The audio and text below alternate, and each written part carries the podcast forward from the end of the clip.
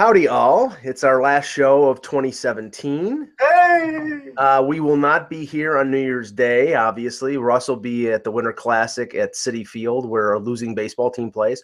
Uh, uh, and we won't, we won't be here on the second because Russ will be making his way to Champion City, Buffalo. Yeah. And um, and I and I will be probably either covering the World Junior or covering the Leafs Tampa game. Um, so I'm not sure right By now. Champion City, you're talking about the Bandits, right? Yeah, yeah, exactly. the Buffalo Bills of the AFL. That's what I'm talking about. Um, I have to say, and Anthony, you're not exposed to this because you actually work a real job, nine to five or eight eight to five or whatever the heck it is for a teacher, six to five. Um, but the if you watch any of these morning shows on television, I swear they're they're brain cell killers. Any anybody who watches Megyn Kelly or uh, uh, uh, Kathie Lee and Hoda or uh, Kelly Kelly and Ryan Seacrest. You know, I, of course, I, I it's in the it was in the background today as I was writing my story, and I'm like, how can anybody watch this and not like want to do an Elvis on the TV with a baseball bat? That's one of the advantage. You're right. There's a bit of an advantage there with me being at work uh, in my job, so I don't have to regularly expose myself to it. But there's times when I'm off, if I got to bring the car, the place I tend to see these shows will be if I got to bring the car in for service, and I'm waiting. Right. It's not gonna be that long, so I'm stuck 30 minute, 30 an hour minutes to an hour, and I'm watching it, and I'm going. You can literally feel the brain cells leaking out of your ear. yeah, it's going down. It's like it's it's like a it- it's almost like a dr- it's like a drug. It's like you're being put on some kind of a drug watching it. In many ways, it's like It should be like scanners. Like if you get to a point, it's not even. oh, I don't even want to call it opium in this case because opium, you know, potentially in this case, you know, Fentanyl. It's it's, it's, yeah, it's not something that's expanding your mind. It's causing it to turn into mush, and it's. I don't know how. I don't. I don't want to say this in a way that would seem insulting to the older generation, but it seems like it's geared in towards a very sort of '80s esque, yes. um, just disposable, disposable information, cotton candy information that I really. You know, I'm kind of glad that I, I, you know, the job that I have that I'm stuck watching it in the Oh, morning. now that it- you say that, I I I don't want to be insulting to like my parents' generation or anybody who's older than me. It's just if you're retired, if you're at they're at that retirement age now, and they're like, you know, they may flick it on, and it's like it is background noise, as Mike Well, yeah. here's here's my take. I, I don't watch any of it, never have. Um, I just never enjoyed it. But like my thing is, is I saw when I was at the diner, they did have Ryan. I saw Ryan Seacrest on, and I was having a conversation saying like, why do I even care who's on for New Year's Eve anymore? When I was a little kid, Dick Clark was a great thing. I get it. When Dick Clark passed away, I no longer cared about who was on New Year's Eve, and I probably didn't care for the last 15 years of Dick Clark to be to be real. My parents cared about Guy Lombardo, if anybody remembers that guy. Oh yeah. Um, but but the idea is, does anybody even care about those shows? It's all taped. Nobody's playing live unless somebody plays live on top of the Empire State Building. I'm not tuning in. Well, the the performer, yeah, the uh, the performers I never cared about, uh, but but you know, it, there was something. But in recent years, and I didn't watch them, but everybody seemed to be like all a flutter about Anderson Cooper and Kathy Griffin, and obviously that's dead because Kathy Griffin killed killed her career with a, a stupid joke.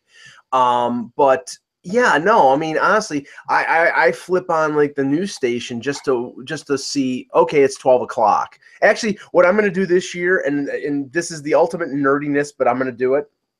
Uh, following, you know, I follow musical performers on Twitter, and one of them that I do follow is Phil Collins, who's one of my favorite drummers of all time, and um, he said a few a few weeks ago, if you start the song "In the Air Tonight" at 11:56 and 40 seconds, at 12 midnight you get the the drum the the drum intro. The didn't didn't didn't.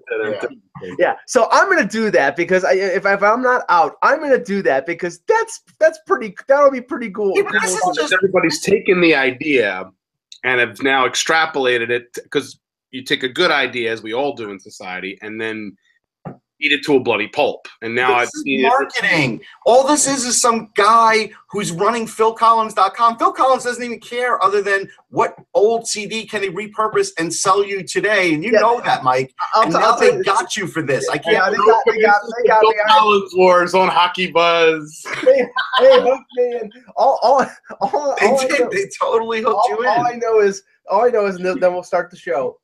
The most disturbing thing is when they reissued all of Phil Collins albums. The the, the, the, be- the worst idea that they did was to take the covers of Face Value, of Hello I Must Be Going, And do them today. well, no, no, of all the albums, and they took current pictures of Phil. Right. Right. It was a bad idea. It was a horrible. He, I mean, he, it, he looks like an old cringe. It's like Yeah. It's not a smart idea. Whoever whoever thought of that, I agree, it's a bad idea. Now, I don't know if you guys. Last thing is, we should say if we're doing New Year's resolutions. I will tell you, I am not a New Year's resolution guy. I have never believed in them. It, I why all of a sudden do I wait until it's the next year to say, you know, I'm going to do this better. I'm going to do that better. I should do better all the time, shouldn't I? Like that's my take on it. Well, the thing that pisses me off about New Year's resolutions is like, you know, I go to the gym and it becomes a pain in the ass the first week and a half of Right, January. because everybody's all gung ho. Right. When all these when all these idiots are there taking up all the all the exercise. like to use Mike is not available because some guys come in. I know, you know, when I was regularly going to the gym, that was, you know, up to you know this year. So, I mean, you know, stay at home for those 10 days when you try to convince yourself that you're going to drop 75 pounds, which you're not going to. Just go to McDonald's and eat a Big Mac. Forget it. All right, here we go. Uh, on, on, that, on that pleasant Great and advice, op- Mike. and optimistic note, Hello Hockey World today is Friday, December 29th, 2017. I'm Anthony Majoni uh, from Sunrise Philly Magazine. I'm Russ Cohen from Sportsology and also Center Ice Philly Magazine.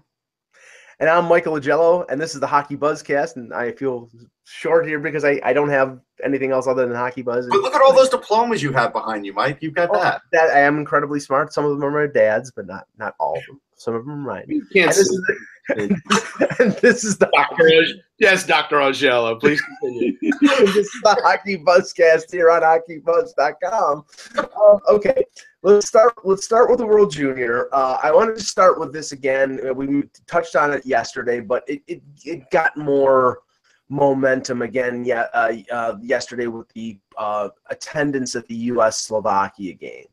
And I, I really think this is sort of a bit of a red herring because, as I've said, and I think this is the case, I mean, Buffalo's taking a hit right now because the crowds for the two Canada games, the Canada Slovakia game was not well attended. It was less well attended than Canada's first game against Finland.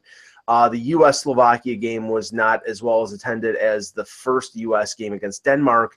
And I, um, Anthony, you first. I think this is of they're, they're, they're, those games are victim being victimized by the outdoor game today because they're expecting 40,000 people. And I think people want to go to the showcase event and not a blase preliminary game. I think it's that you know this just the I think even if this was an indoor game too, I think U.S. Canada is still going would still be the one that everybody's going to go to. But add, you know, income at this point of the year, the amount of money that people spent for the holidays and things of that sort, and how much money they spend on Bills games that they're up in Buffalo. Yeah. Uh, and games during the year, there's only so much inc- there's only so much disposable income to go around for multiple games. And again, they're going to go to the games that again they know they're going to know something potentially about the Canadian players and the Canadian and the Canadian fans that were coming down. Obviously, know plenty about the American players. It's tough sometimes to get the blood flowing for a preliminary game again. You know, not preliminary game, but a turning pre, um, pre round robin game against Slovakia. It's just Yeah. were those players on that team that you can lock in on in this circumstance. It's tough, and I do think it does. It is hyping up things a little bit too much in terms of that. But I think again, it does go back to fans' income in this circumstance and what they're going to be willing to drop money down for. And it, it is it is a showcase event, and that's what people are going to want to lay out their hard-earned money for, as cold as it may be out there at New Era Field. Well, I, I think it's a combination. I think it's it's the it's the dollar, and I also think it's when Canadian fans are coming over the bridge, they're working. They're not coming midweek. They didn't go midweek in 2011. So I don't know what, what they were expecting. They're going to go to their games, and Buffalonians as a whole are not going to Canadian games. They're going to go to the U.S. games, but if they're going to the outdoor game, which seats 40,000, yeah, what's left to spend on? I mean, I, I definitely think that's an issue. Well, I mean, fact factor this in. They, they, there's supposedly it's going to be forty thousand uh, people at the game today. That's double the size of the of the uh, of KeyBank Center. So you're talking about the capacity of two games. Mm-hmm. And I would say last night for Slovakia and US, it was about three thousand to thirty five hundred, just by just by uh, you know. And I mean, I think that like I don't know what the crowds were for the preliminary games in Toronto or in Helsinki or in Montreal few, three years ago. But I, I would seriously doubt that, that there there is more that, that there was significantly more than these games. Now I, I talked to a reporter. I actually I talked to Chris Peters, who we had on our on the off the post show that just became available, uh, and uh, yes, we'll leave that there. We'll leave that there, and uh, and he, he said that the crowds there compared to 2011 were significantly less. Now that's a concern for Buffalo, but I think again there was no outdoor game in 20. Right, and the outdoor game is 40,000 seats. You it will not only set a record, it will break a record, and I'd be shocked if they do another outdoor game because I like I'm I'm worried about it. Like the US lost Logan Brown already, right? Yeah. Now there's players that are slightly banged up, like on Canada, there's Clague and Fabbro and they're slightly banged up. Yeah. I keep bringing back, and, and Anthony remembers this in 2012. Yeah. Jaromir Jagr played one shift, got hit into the boards, and he never played the rest of the Winter Classic. If that happens in a tournament to some top player of either U.S. or Canada, that could really change the entire tide of the tournament for that team. Well, let's let's start let's start with the with you know the U.S. played, and I thought this was going to be a problem because of fatigue, but not because of what the actual outcome of the game uh, ended up being. But the U.S. playing a game at 8 p.m. the day before the outdoor game, I thought was incredibly bad scheduling. It just that it bad. Was. And, it should, and I, I understand like you want the U.S. as the you know the main game uh, to draw the most fans, but honestly, you know, I, I, think even though it was a Thursday, you know, put it at four o'clock. You probably get just yeah. you had to be fair to the team there. Right now, the thing is, Slovakia played 8 p or 7 p.m. the previous day, so they would have been in the same situation. But anyway, uh, so Slovakia, U.S. were supposed to beat Slovakia. That you know they, they were the much better team. The U.S. did not show up. Their head coach Bob Motzko basically after the game said, you know, we showed spurts, but we never put it all together. Uh, and they lost three to two, and it was you know it was one of those games where I thought the U.S was absent in the first period. They they started to come around. Slovakia mm-hmm. gets the first goal. The U.S. come back. Slovakia takes the lead again. Casey Mittelstadt makes a great play to tie the game. And then Samuel Bucek, I think is how they pronounce it. Uh, he, yeah. he scores with a couple with a couple minutes left in regulation, and there you go. Now Slovak, you know, I mean, Russ, again, I thought this was a bad idea scheduling wise, but now the U.S. go into this game, and maybe it was a, the fact that they were overlooking this game in anticipation of the game against Canada. Yeah, I mean, look, they're kids, right? The outdoor game, many of them are playing for the first time. We saw all the pictures on social media. There's all the ticket requests. There's a lot of things that go into these outdoor games that cause distractions. We know that. Mm-hmm. And NHLers can handle it better than the kids can for sure. So I think that was a part of it. But I also think a part of it, Bob Motzko needs to take a little on this on his shoulders too, because when Logan Brown got hurt, he didn't stop juggling lines for that entire game. And I, I wrote about some of the combinations that I liked, but he kept throwing out different combinations because things weren't working. And I think that kept them unsettled for a good part of the game. Now, I think the first period they they got over the overlooking part. I think you're right about that. But I think that bad start gave Slovakia a lot of reason to to want to stay in that game. And the shot blocking was massive. I don't know. Again, Motzko said post game that he he was you know that Slovakia stuck to their game plan. Well, if you knew what the game plan was, why didn't more players do what Mittelstadt did and try and go around the shot blockers and do it on your own? They've got enough players, Quinn Hughes, they got enough guys that could rush the puck up and do that they didn't do that enough. They let them block shot after shot after shot. That was a big mistake. Anthony, what, what did you think of the game? I mean, for me, going especially going into this game, and we talked about this. Russ hit it too, but I mean, you and I talked about this pre-show as well with regards to. This is a lot for kids. Um, I mean, Yeah. we, we talk about NHLers having being some distractions, but they're able to handle it at this point now. This is a first time for junior hockey for this situation to occur. Mhm. And for the U.S. now, they are really it's kind of a backs. You know, they're they're going to get their backs against the wall here again in, in this game. There, it's it's a tough tough spot. I think they've got you know a good you know it, it could also potentially be a rallying point for them, but the quick turnaround, as you said, after an eight after an eight p.m. game the night before, is is a lot.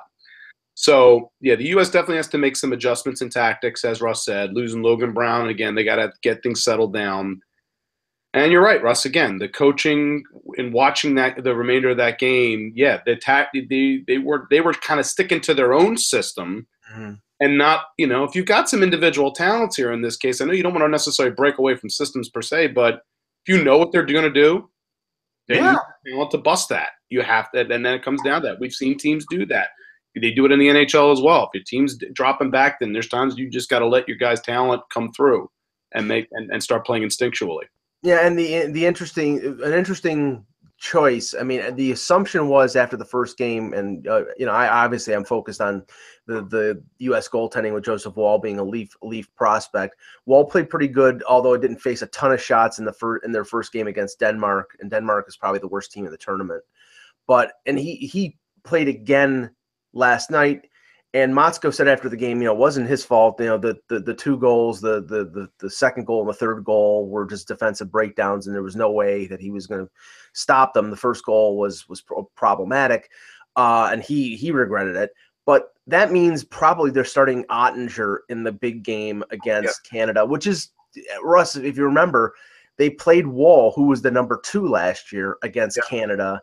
That just seems to be the way they go. I don't know if they, they they have a lot of confidence in the depth of their goaltending, or they're basically just saying, okay, well, we think we can beat Canada even with our backup. No, I think they they have confidence in it. I think the difference in this one is, and I would prefer to use Oettinger in the outside, is he he covers a little more net faster than Woll does. Woll's like a really good situational guy, but if you get him scrambling a little bit, he's not going to make that stellar, amazing save. He'll stop that point blank shot like he did last night, which is great. Yeah. But Oettinger can make that stellar uh, athletic save, and sometimes with these fluky bounces outdoors, you you need a guy who could do that. So I think it's a good game for Oettinger.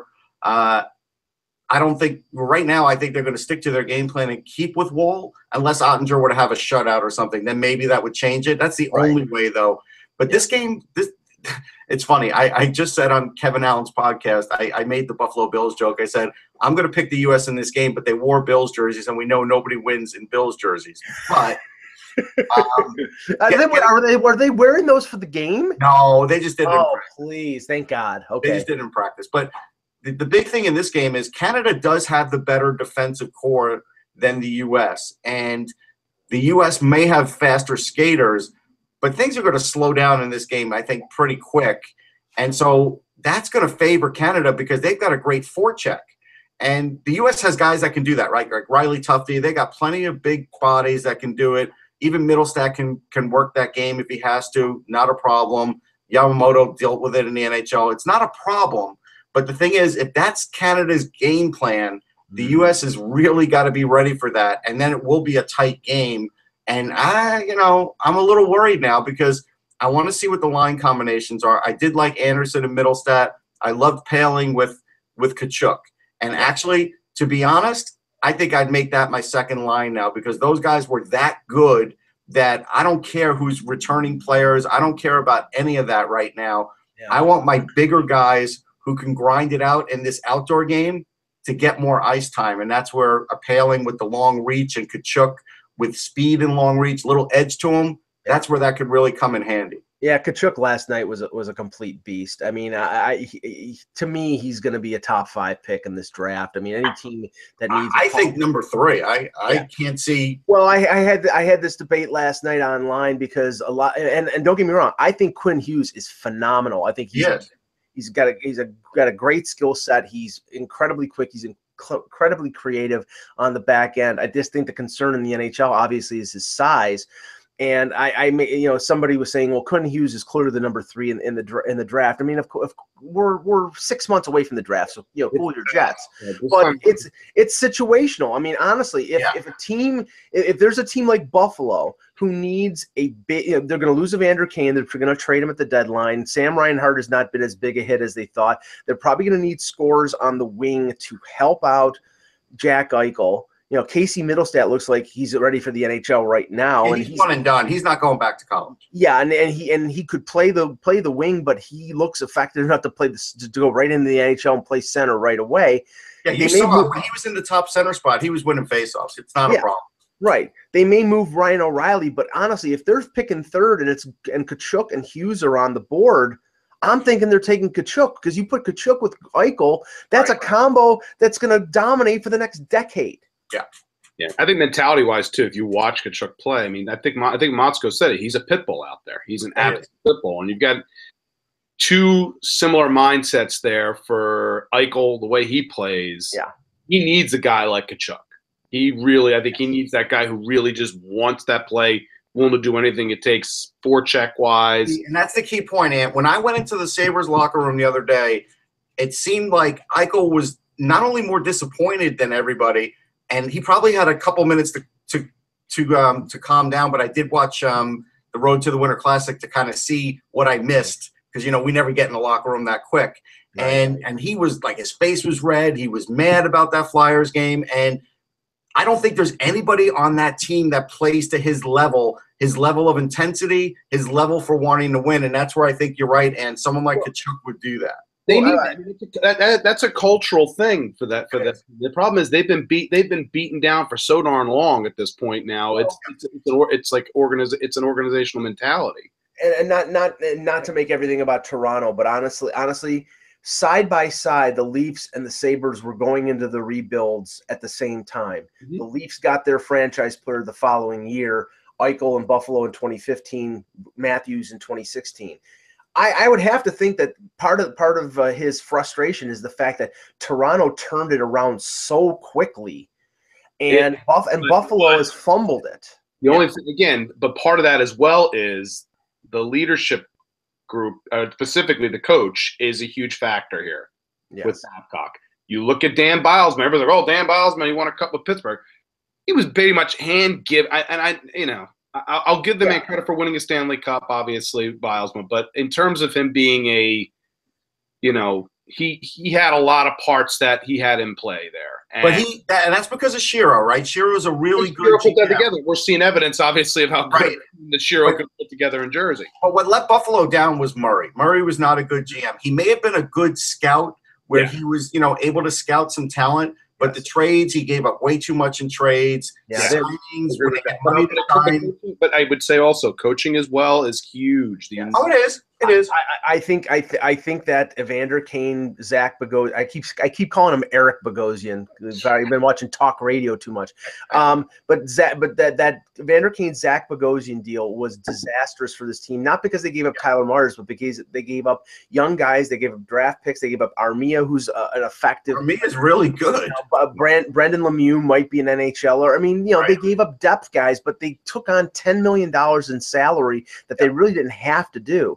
Anyway, let, let, us go back to the World Junior. Just touch on a couple of the other games.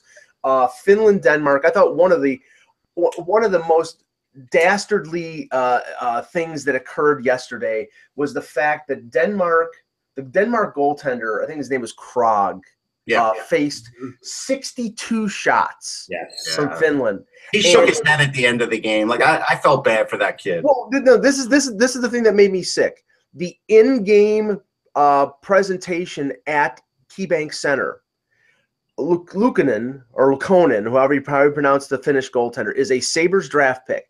Right. The Danish goalie faces 62 shots. Who gets the save of the game but Luukkonen? Yeah. And and the, the the player of the game for Denmark was the guy who scored the goal, not the guy who made 58 saves. It was a joke. Now I gotta. add- Well, look, I even thought when they gave on television Brady Tkachuk player of the game in the U.S. game, Samuel Bucek was the player of the game, It wasn't. Well, no, they have one for each. Well, but they only announced Brady Tkachuk on the NHL Network. I, Oh, they they probably they There's probably no reason why the goaltender, uh, why Krog shouldn't have been named for Yeah. the Denmark. That was And- that, that was nuts. And what are they giving away, Mike? La- last year it was shavers, it was razors. What did, what did they what are they getting this year? I I I, think I haven't noticed? Yeah, I I, I'll I have did to look. notice. Yeah, I'll have I to think look. there was Anchor bar sauce. Yeah, Anchor you- bar sauce. yes, and and and the actually actually I think uh, they got it right. The the winner for the player of the game for Slovakia was the goalie was Derny, and he and he deserved it. He pl- he played I still would think I think it was Bucek. I'm telling you, Derny was good. Bucek won that game for him. Well, I mean the other the, uh, I can't remember his name, but the other another forward. Yeah, the other guy had two goals too, but So- Bucek also had both assists. Really, kind of set that guy up. Now, one one, one thing about that. Was it? It's something like that. Yeah. Yeah, I, I can't remember. One one one thing about that Finland game was uh Tolvanen, the national draft pick, had Yeah. 11 shots on goal and played phenomenal. Yeah. Now, there was an article in the uh, Adam Vingan in the Tennessean saying that more than likely after the KHL season is over with, depending on how far his team, I think he's with Jokerit, right? Uh, how far his team Yeah. goes, um, that Tolvanen will be signed or probably will be signed by the Predators. And, you know, there's been precedent before where somebody they get signed and they get put right in the lineup. I mean, he's he would be a matchup problem, Russ, if they put him on the third or fourth line. Yeah, he'd be an upgrade to like Harry Z. I think um, Laviolette would be happy to have him. Now, look, he doesn't play a complete game. He'll never play a complete game in his life, but Laviolette knows how to deal with those guys. And Tolvanen, you put him on the ice, and he is a shot machine, and he will score goals. Like he just will. It's just again, I think last year teams got lost in the fact that he didn't get into college, but he didn't get into college because his transfer credits were a problem. I went to community college. I knew when I was transferring from Nassau Community to the University of Houston, I had to go to certain schools that would accept all or most of my credits. But when you're coming from Finland, you don't know until the last minute. Anthony's a teacher, he could speak to this better. That was the reason he ended up not going to college and playing in the KHL. And honestly, I think that hurt him in, in the draft. Yeah, my my credits at Buffalo State would have wouldn't have transferred to Yale, uh, Right. Unfortunately, uh, but um, okay, let's skip the we'll skip Russia, Switzerland. Other than the, the Russian, the Russians won. It, it was it was ironic. They put Russia and Switzerland at the small venue with with fifteen hundred seats, and it actually was what was well attended. Uh, but if it was playing in KeyBank Center, it would have looked like it was basically empty. Um, Now, Sweden- that game's on my DVR. I didn't even get to see it yesterday. Yes, uh, uh, Sweden and uh, and the Czech Republic was a pretty interesting game. Not as one sided as people would have thought, but you know the Czechs are actually I think pretty decent. They have some NHL NHL level talent that's on that team, Filip Zadina is certainly going to be top Yeah. 10 in the draft. and he was the one who scored the goal for for the Czechs. And uh, you know Nekish was unbelievable again. But he, this- he's one of the best players in the tournament. but I'm, you know, I'm really, you know, I mean, it, what an understatement or what a uh, obvious thing to say, but I'm really impressed with Sweden, not only not only because of Dahlin, but because of the depth on that team. Their power play is incredible. Uh, with with Pettersson, with Elias Anderson, with Dahlin, uh, and and Alice. Pettersson and Dahlin seem to have like a chemistry that's really hard to get in a short tournament. And the way they pass the puck to each other, it's just like once it goes from one to the other, you you basically either have to look at the net or on the other side for a scoring chance because both of those guys can kill you. So yeah, they're you don't want to put them on the power play. That's the secret to beating Sweden. Yeah, and Anthony, um, you know, for the for Leaf fans, they th- th- there was some excitement watching that game because not you know, Liljegren has been sold to them as a purely offensive guy, as a great skater. Well, he showed some open ice hitting ability in that game. He he nailed Nekish uh, uh, in the second period with a with a, no- clean check along the boards, and then he he walloped a Czech defenseman right near the Czech bench in the third. I, I it's in my blog on Hockey Buzz. It's a, it's a, per, a perfect hit shoulder to chest, and he and he nailed him. Uh, Mm-hmm. you know th- that dimension to his game was not not sold when we were talking about him at the draft last June, and that if that's part of his game going forward, that's going to make him even more of a of, a gem of a prospect. In some ways, he kind of reminds me a little bit of Shane Gostisbehere in the fact that they sometimes sneak up on you with regards to their fit. You know, it, despite you know, in terms of Shane, Shane's size, obviously now NHL size, but originally when he came in, he has the potential to bomb guys. Now, are they ever going to be, def, you know, Norris Trophy defensive level? uh, Defensive level? No, not necessarily, but.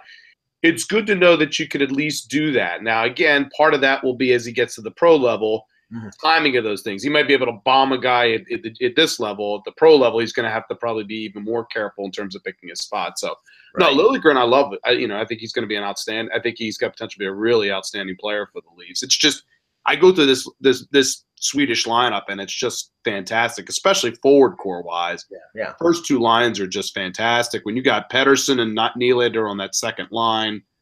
Although uh, Nylander's been up and down. He had a nice goal. no, I'm just saying in terms of pure talent level. He's been up and down, but I like Nylander in general. But it's it's I, I and I'm obviously I'm a, I like a lot- I like Elias Anderson and Jesper Boqvist as well. I thought Yeah, Boqvist was one of the better draft Boqvist is, was one of the better picks in that draft for the oh, better picks in the draft. And again, Yeah. Red Shero again. We you I know, know. I mean Ray Shero, Rick Sherrick, yeah. Ray, Ray just uh, I think he got a really good one. I mean overall. This Swedish team, yeah, I think there's a chance that this is a potential medalist team. And, no, and- they'll, they'll medal. I, I think they will medal. What I was going to say about Liljegren, Mike, is Yeah. this is the first time he's healthy. And remember, last year, what did he play for? Like three different teams. Like Yeah. when you do that as a young four different, yeah, when you do that as a young player, that does mess with your Yeah. head. I think Yeah. we're seeing it, his game fully settled in now, and I think some of these things weren't revealed beforehand. But again, there's always this rhetoric. Like people will will say the same thing about Quinn Hughes. Like, Right. hey, he's a mostly offensive defenseman. You know, he had the best defensive play in, in the U.S. game yesterday too, where sh- we shut down one of the Slovak guys on the wi- on the wing coming in. So that does happen. It's just the Eh, way. It is. And I asked Liljegren on, on Tuesday um, after after the game against Belarus. I mean, whether playing for one team, playing for the Marlies, has helped in terms of you know just stability. And he said, you know, it's been great. He's he's acclimating himself to North America, but when he goes back to play for Sweden, they play a completely different style than than North, the North American style, and there's a bit of an adjustment. And I think in the first game he was good, but I think there was a little bit of that adjustment for the first half. And then this game he was stepping in, and a couple times that they used him and Dahlin together, that that was that was a phenomenal pairing. Yeah. I, I just have to just have to say this about Dahlin. To me, I mean, obviously, it's it's an understatement to say that he's phenomenal talent and he's more. Nobody's ever said that, Mike. Yeah, more than like more than likely he's going to be the number one pick in the draft. But you see, I mean, I hate the comparatives and stop with the Hedman stuff. Stop with the Lidstrom stuff. I mean, that's Well, he can't be Hedman because he's not as big. Yeah, He can't be Lidstrom because nobody will ever be Nick Lidstrom. Like it's No. like, yeah, I agree with you. but but he but as as a six four. 200 plus pound defenseman he's got the skill level and the moves of a five foot ten defenseman i think i think he's as skilled as brannstrom who's on who's on his defensive pairing and that's saying a lot because brannstrom's pretty damn skilled Yeah, no, he is, and and and he's faster than Brannstrom, and he is a generational guy. Like he's he is that special. He's got a great shot. There will be a time when you know he'll be challenged, but it's not now. Uh, the, the funny thing, the other thing too, I, I brought up on on the other podcast is the way to always find a younger player in these games is by it's because they're wearing the cage, and I don't understand what the thinking is behind that. Do they have like are their jaws not as developed when they're a couple of years younger? Do they think it's going to prevent them from a head injury? Like I don't understand why the younger players wear the cage. I, I just don't get it. Yeah, I, I don't I don't know, but I, I noticed that. I mean, I was it's sort of like the Dominik Hasek cage, the you know the Arthur Zerbe type of thing. Well, Russ, this is something you got to go and ask. Yeah, yeah, I, I bow. Yeah, you're curious now. You got now you got now you got to get up to Buffalo, Uh-huh. and you're gonna have to uh, start. If I ask Renee Fossell about that, he'll start talking about ticket sales.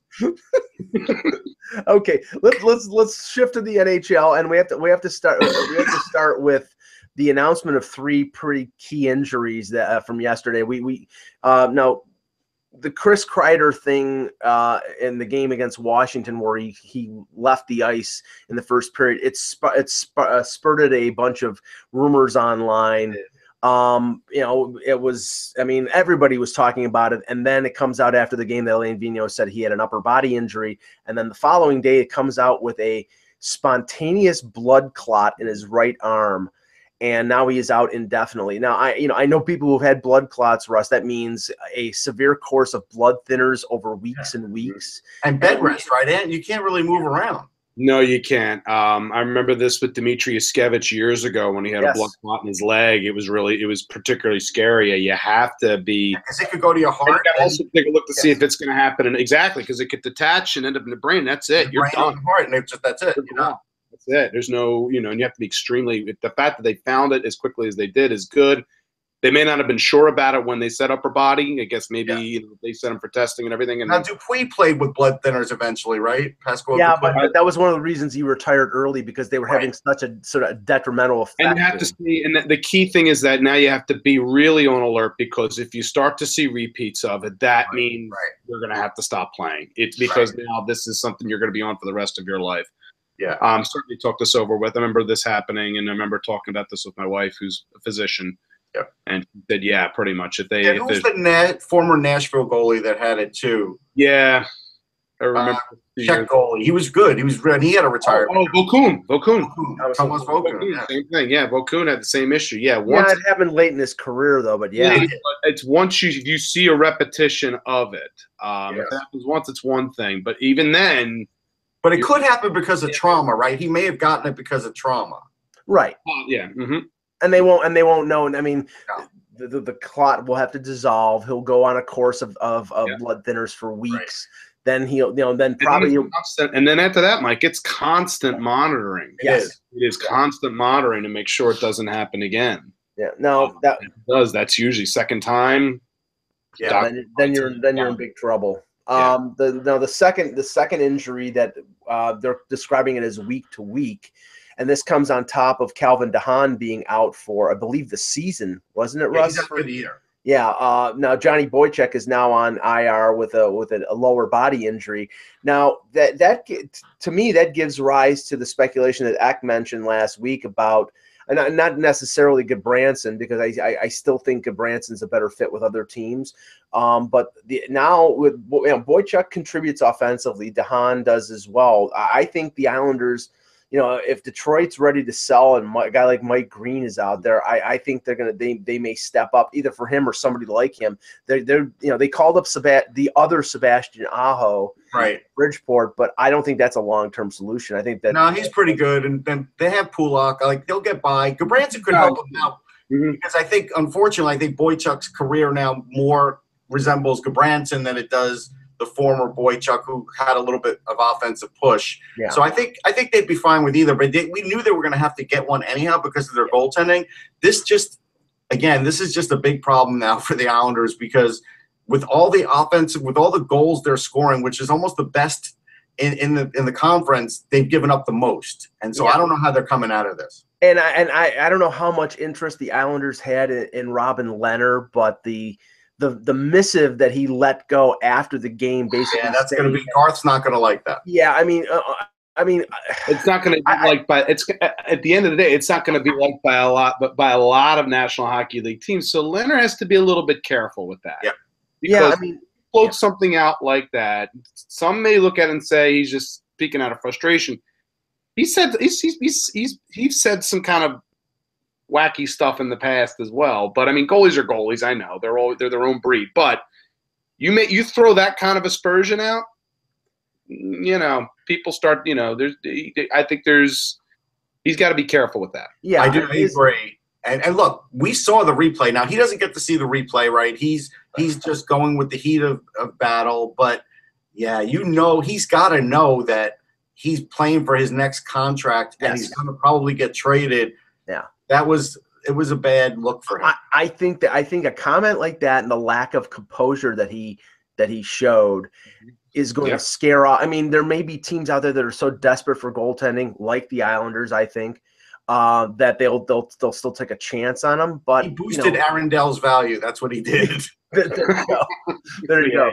And the th- and the third major injury um, was uh, was Mark Scheifele, who left the game against Edmonton. Uh, I don't know if it was a collision, but I know it was an upper body injury, and it came out that he's out six to eight weeks. Now, you know, Winnipeg's in the top three in the Central. They're they they have depth offensively, but we're talking about one of their probably their two best forwards. It's either him him and Wheeler or him or him and Laine if you want to ascend Laine that high right now. But I mean, this is a big loss for the Jets.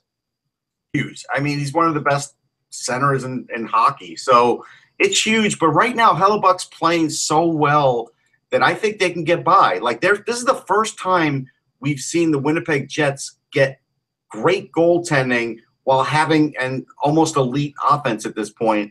Their offense will will take a hit, but I got to tell you, now this is a big deal because now I think Hellebuck could carry them. Yeah, I mean he he hadn't shown that ability in the past. I I still I'm still a little questionable about the strength of Winnipeg's defense. They've been able to cover up. Mhm. You know, I, I mean the, the Kulikov uh, addition has helped them. Myers coming back has helped them. Trouba's having a solid year. I don't know whether Byfuglien is is back or not, but I know he had he had an injury before the break. Um, you know, so but I, I'm not uh, not 100 percent sure of the strength of their defense. The only time I've seen them this year was four. They got a. I think they got a good. uh, They've got a, a solid four. I think Yeah. get to third pair. That's where the concern's going to lie, and that's prob. I think if Winnipeg makes a move potentially, it's going to be in that area for something in terms of depth for that fit for that third pair. Uh, Yeah, I, I agree. I think that's where they're they're shooting at. And- There there is a fourth injury now, Mike. It's not as major, Yeah. but it could. You know, we don't know. I mean, Matt Murray's now got an LBI again, Oh And- boy. yeah. and this is a problem. Like this is he is now getting into Bobrovsky territory where he's in, he's out. It, it's probably groin. We don't know, but Well, if it's not groin, it's knee, and and you know, well, it sounds. I mean, it, I saw that Casey DeSmith got recalled from Wilkes-Barre, so I, I mean, assuming now, right now, it's still it's Jar, it's Jarry and DeSmith, and like and Michael Leighton is probably holding down the fort in the AHL. Um, and, you know, and that's fine. He can he can do that. If you're depending on Michael Leighton to win games, yeah, he, he made sixty something saves in a game once, so I'm not worried about Leighton. yeah. but the I think he made 68 saves or something. That was that was crazy. But um, but I just worry about Matt Murray now Yeah. because he seems to have the injury bug, and when goalies get the injury bug, that's a problem, and especially a problem if you're trying to repeat as a champion. Yeah, I, I have a feeling Jim Rutherford is going to be on the phone to his to his old assistant uh, Jason Botterill, asking him what what Chad Johnson would cost because Yeah. Linus Ullmark is playing very well down with Rochester in the AHL. I think they want to give him the opportunity to play a lot of games, and Chad Johnson can step in as a as a you know a one B on occasion. He did it with Calgary. He did it in Buffalo in the past. I think they need guy, somebody who can take a little bit of the burden off of Matt Murray when he does come back. And you know, this to him being he's Russ. He's been hurt every year. Yeah, So- and this is multiple times this year. Yeah. Um, touching on a few of the games in the NHL last night, uh, the the Bruins. Uh, where is that? Sorry about that. Yeah, that was a game. That was an interesting game. What was it, four three? Uh, uh, Washington. yeah. That Thank you. that was a game where the Bruins let their foot off the gas pedal. Washington made a great comeback. I was watching part of that game, but I got to tell you, this is a game where Washington owns the Bruins right now, and and Ovechkin seems to do great against the Bruins. He can't do anything against the Rangers, and it's just weird how you get these disparities and these matchup problems because everything Ovechkin couldn't do in the Ranger game, he did against the Bruins. Yeah. He got the shootout goal he didn't get the night before. He looked great in that game. It's just, it's crazy. But Washington's starting to, to feel it a little bit, and that is a problem for teams in the East. Hope did let up a horrible goal, though. I mean, Was a it the back, flutterer. the back goal? considering the fact that Holtby pretty much dominant. You know, up until that, you know, he's, Yeah. he's pretty dominant against against Boston. Yeah. So to see that kind of goal, there was interesting to certainly see that. But in terms of overall, again, they still maintain their uh, Yeah. Their Vulcan mind meld on them, I guess. So if you want to put it that way. Tampa Tampa Bay beats the Canadiens three one, and th- again, this is uh, sort of symptomatic of of what the Canadiens are right now. You got Carey Yeah. Price and pretty much not much else. It was Drouin's return to Tampa too, which again we all believed that Tampa won the trade the minute they made the trade, but Wash, I mean, you know, the Canadiens were desperate and and they got what they got, and and Price was pretty good in that game. It wasn't Price's fault. Yeah, no, no, that, that that's the that's the problem. They don't. They, they, he they can't don't- score. Right. And They can't win every game one nothing. Right. That- that- that's the problem. And th- this is the thing. I think the Sergachev for Drouin deal is a pretty good deal for both sides. They're both getting talented players. But the mistake, the mistake in this deal was to trade for Drouin and to move him and make him your number one center. How much more pressure are you going to put on the guy? Put him on the wing. He's a top six top six winger. He can score 30 to 35 goals if you just leave him alone and put him in that role. But you're going to put more pressure on him. He's undersized for being a number one center. I think he's ill suited to be one. He's Mhm. creative enough offensively, but it's just dumb. It was that that that kind of pressure to put on him is Yeah. just dumb. I agree. I, I wasn't a fan, but I said they had to try it because that's all they had. But yeah, they've got to be looking for a solution for that. But it's not going to happen this year for them. No. Um, and you know, Sir- and and Anthony Sergachev is, I mean, I think he's up there for rookie of the year. I mean, I, I love I love Sergachev. That's one of the best parts. of it. when I saw the trade go down, I was like, DBY, man. I mean, he knew it. He he got himself. It's possible to have another franchise level defense when you've already have, you know, when you already have uh, Victor Hedman. Yep. It's you know he, I lo- I've, I've loved Sergachev for quite some time. It was one of the things that kind of bugged me a little bit about the deal because again I feel like Tampa eh, Montreal has a difficult time getting themselves out of their own end to begin with and they've moved away a lot of the op- defensemen who have a bit of an offensive bend to their game. Yeah. Trade a guy like him. Low. Yeah, and that's what's going to happen. I'm just gonna mute you, Russ, because you're on the phone. um, okay, so uh, well, let's talk about this game because I, I I didn't see any of it because I was at the World Junior game, but I'm sure you watch a little bit of it, Anthony. The uh, Yep. the, Pan- the Panthers and the Flyers. Panthers win three to two. Um, surprisingly, James Reimer for the Panthers ever since Luongo. And Reimer did this in Toronto. There were stretches where he could Yeah. play really, really well, and then it would it would make Leaf fans pull out their hair that then he would have four or five games where he couldn't stop a beach ball. I mean, the the the, the key to a, to a to a guy who's a number one goaltender is more than anything consistency, and he never had it. But right now, right now, Reimer is playing pretty well. He is Hey, playing. Weimer played a good game. Sorry.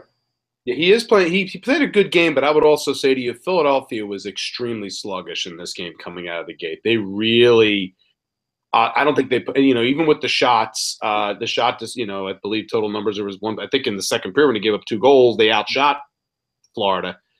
It's just I felt there was a lot of perimeter play from Philadelphia in this case, where they weren't really getting as much traffic in front. They didn't start getting enough traffic in front until later in the game basically until the third period. Um, the first goal that Jared McCann uh, scored on Brian Elliott. I mean, I just I just finished off writing a piece on Elliott for uh, Center Ice Philly magazine.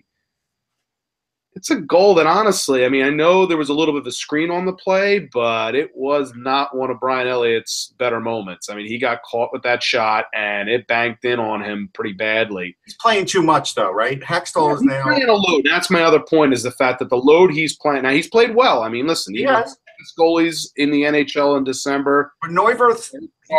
Second star, two weeks in a row. But it's a load that is not necessarily what he normally is used to having. And again, with Neuwirth being out, let's face it, Neuwirth's been up and you know, only eight games in this year, not particularly good at, at all. So they he's had to shoulder the load, Elliot, and he's going to have those moments where he's going to be giving up. So, and now he's got we got Tampa tonight. Haven't gotten word yet on who starting. I'm assuming it's still going to be Elliott. They're going to want him to probably get right back in net again. I don't know. I would put Neuwirth in. I got to give I Elliott a don't break. know. Against Tampa, you're going to again. That's a case where you know that may have been a case where they kind of had a little bit of bad taste in their mouth, and they'll go with that. Plus, they're off for a couple days after this. Come Yeah. on, ba- back Really back get a breather. I, I, I don't honestly. I don't see Neuwirth getting back in net because of the games coming up. These are teams. They got they got Pittsburgh coming up. They've got the Islanders next week, and they've got St. Louis coming up next Saturday, and then they have a back to back again with Buffalo. You might see Neuwirth in one of those games. Yeah. But there's enough spacing in between where they feel like they can give him a breather, at least one or two days off here, and they're still trying to climb back in the standings. And if they feel like uh, Elliott's the guy who's going to give them the best chance to win, I'll give you I'll give you two hallmarks of the of the Hextall system, two failings. One is the goaltending. He definitely rides one of them too heavy all the time. There's never a good balance when you have two guys. He he he tends to fall back on that. That's the thing. He does. He with with Neuwirth being out as long as he was, and I don't know. Again, he doesn't. But I would have thought one of these two games would have been a break for Elliott at some point. Yeah. I would or put in Lyon at some point and won it, but not this. These two games. I, I figured my guess was originally before lineups were announced, they were going to put Neuwirth in for this one, and then play Elliott against Tampa. Right. That's what I thought too.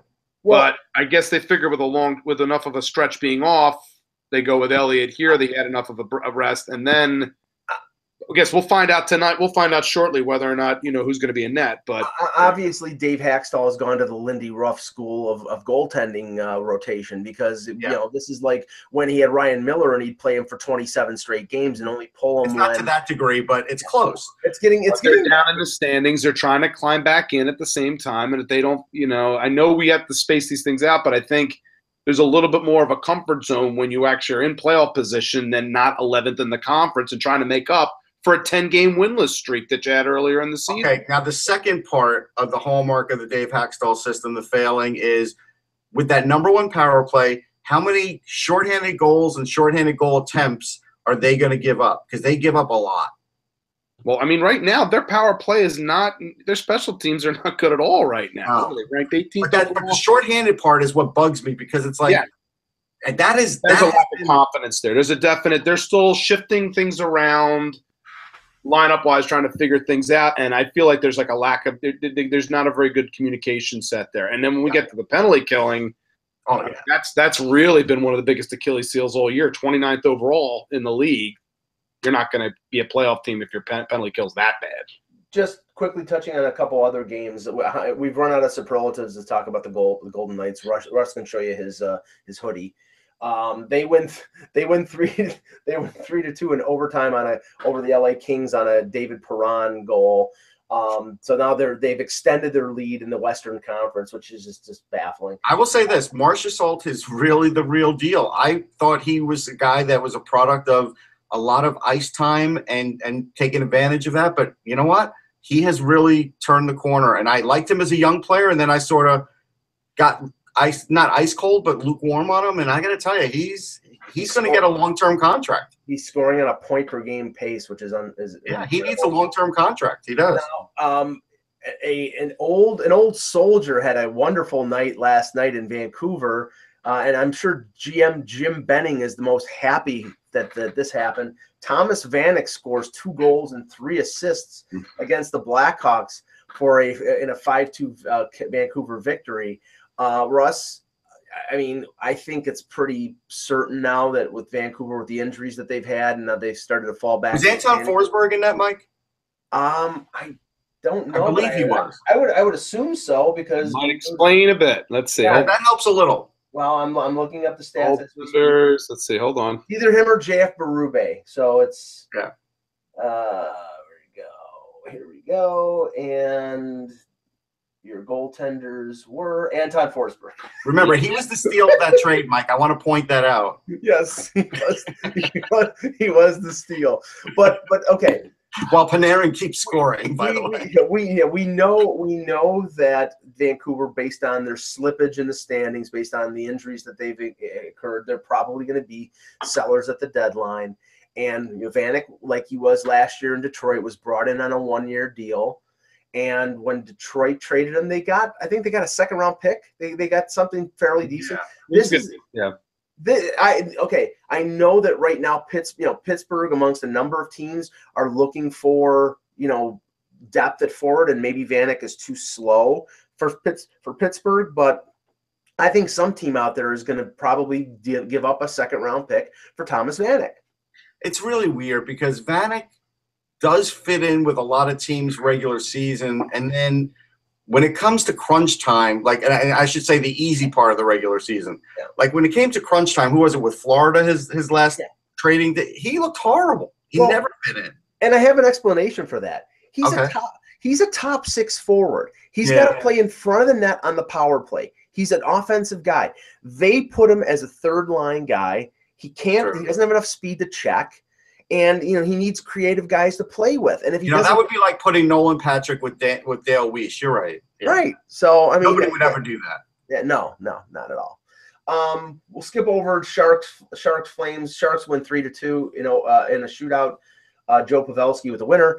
Um, the Leafs play in Arizona last night, and as typical the Leafs, you know they score seven goals, but there's still something negative there because they go up three nothing, score three goals in a span of like two and a half minutes in the first period, and almost give away all three all three goals in about a minute and a half. I mean, Arizona's got a lot of talent offensively, but you know, it was like Josh Arch- Archibald and uh, and uh, I can't remember who scored the second goal, and it was completely defensive breakdowns on the part of the Leafs. Now they outscored But are any Leafs leads ever safe this no, year? well, No. well, when when Not really. when- and and uh, I, you know, Freddie Andersen gave up four goals yesterday, but he played well. It was just mostly Yeah. just defensive breakdowns. And Yeah. again, they got they for for a month, month and a half, and you when when they were in Philadelphia, you saw this. They were trying to play that conservative road style, keep everything to the Yeah. outside, get to overtime type of type of thing, which I don't think this team can do. This Right. is how they have to win and this is not how you win in the playoffs. So again, that's why I'm a little skeptical unless they go out before the deadline and add some players uh, in terms of defensemen. Whether they can, you know, I don't think I think they can get get by the first round and beat whoever they play in the first round. But uh, good luck trying to get by Tampa. It depends, Mike. You know, there's so many teams that are sort of limping this year that there's going to be some tough eighth seed teams this year. Some and so like I don't know. I don't know who the Leafs will actually match up against, but this year's matchups are going to be weird. Like there's going to be some matchups where you say, "Ooh, they'd have been better off being matched up against this team rather than that team." Well, if Tampa's the Tampa's the top in the Eastern Conference and they face a Rangers or an Islanders or Pittsburgh, I mean, yeah, then there might be a way that if Toronto is in second or third place in the Atlantic, they can get get out of the out of the Atlantic. But I mean, that would take you know, I- I don't I don't perceive Tampa as being a team who's going to you know they I think they can overcome those teams. They're ta- they're that talented and that. Well, Tampa does have a thing over the Rangers. They would beat the Rangers. I- I'm Yeah. pretty unless the Rangers make some amazing move at the deadline. I, I'm pretty sure they'll beat the Rangers. So if that were the matchup, they'd get past that. But it would be tough. It would be a long series. Now, couple. Go ahead, go ahead, Anthony. I was gonna say it'd be, it would be a six gamer. I would Yeah. to make that series if I had to pick it. Now, you know, a couple couple things. Uh, and just, just briefly, uh, Nazem Kadri gets elbowed by Lawson Crouse. He's out for the rest of the game. It was early in the first period. After the game, Mike Babcock says, "I thought he was coming back, and I think he's going to play tomorrow," which is the same, basically the same thing he said when Auston Matthews bumped with Morgan Rielly, and Auston Matthews was out for two and a half weeks. He did say, "I don't know. I have to confer with the medical staff," but there's, uh, but it's always yeah, I think he's going to be back right away. Just I think sort of get, to get away from the press and the questions, Mhm. and then Does that and he he look. There's a tactic that some coaches take in this league, and they do it in the NFL. And Bill Belichick is the master of it, and that is he never talks to the trainer. He doesn't want to know anything, so he could tell you he doesn't know anything. Like that's their insulation from that.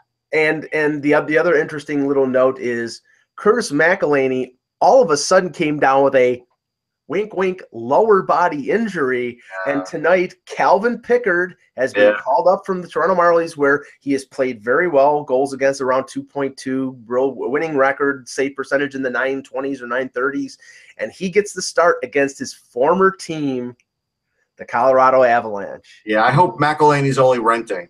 That's my hope for him.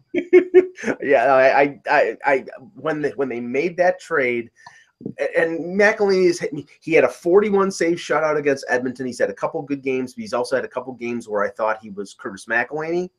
So I- when they Hey, got can find a roommate in Jonas Enroth. I mean, Babcock's creating roommates now. Enroth is in the KHL, Russ. Uh, okay, Oh, well, McElhinney could end up there too next year. so okay, any plans for New Year's Eve? Well, I won't be in Buffalo. Excuse me, so that's good. That's a plus because New Year's Eve in Buffalo is never good. Wait a I sec. Well, Ru- Ru- Ru- you got to remember, we got to put this in context. Russ and I celebrated New Year's Eve at a Buffalo Wild Wings in, I think it was Etobicoke, Ontario, watching the U.S. and Canada. Yeah. Plenty of appetizers and wings, and then Indigestion. so, so it'd obviously be better than that.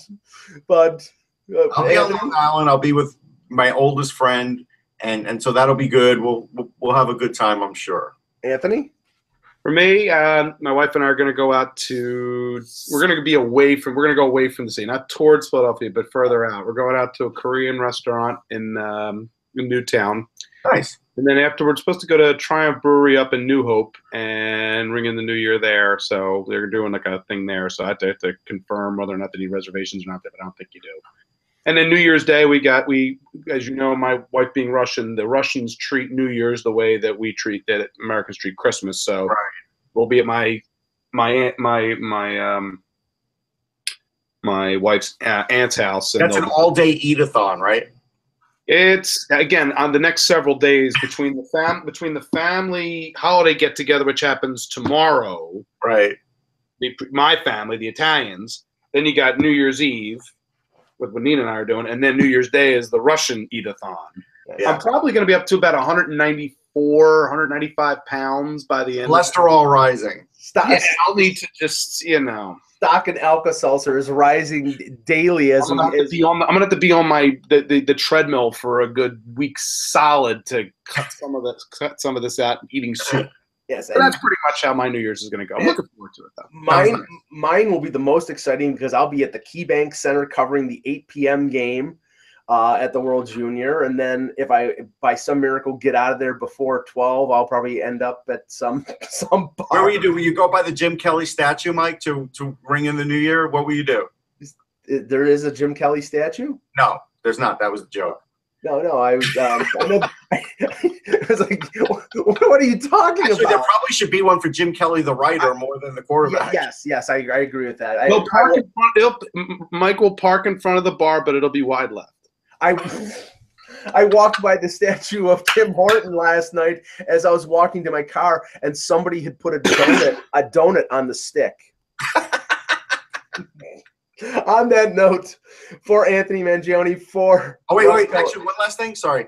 Oh, In the chat room, there was a question that was asked about the Devils. What I thought they would do at the deadline. I think they need a winger. If they were to get like a, a, a second line or a third line winger that could kick in some goals for them, they could be really dangerous heading into the playoffs because they're going to be a playoff team. So Yeah, that's they- my thought about the Devils. the addition of Vatanen has helped their defense. They're still scoring, and Schneider is playing great. So yeah, I mean they're you know Vegas And he sure has brought it to another level now, like I thought he would when he's comfortable. Yes, he has, and it will, and we'll be, we'll be talking about the Devils and many other teams in the new year as we get closer to the February 26th trade deadline. Yep. Thanks for watching for the entire year of 2017. Uh, we will be back on Wednesday, I believe, for the next Hockey Who Buzz. knows? Whenever we're back, I don't Yeah, know. we'll we'll announce it. Uh, for Anthony Mangione, for Russ Cohen, I'm I'll Mike. be in Liddell. Buffalo at that time. So Thanks for watching, and I'm gonna cut him off. And remember, without the buzz, it's just hockey. Anchor bar.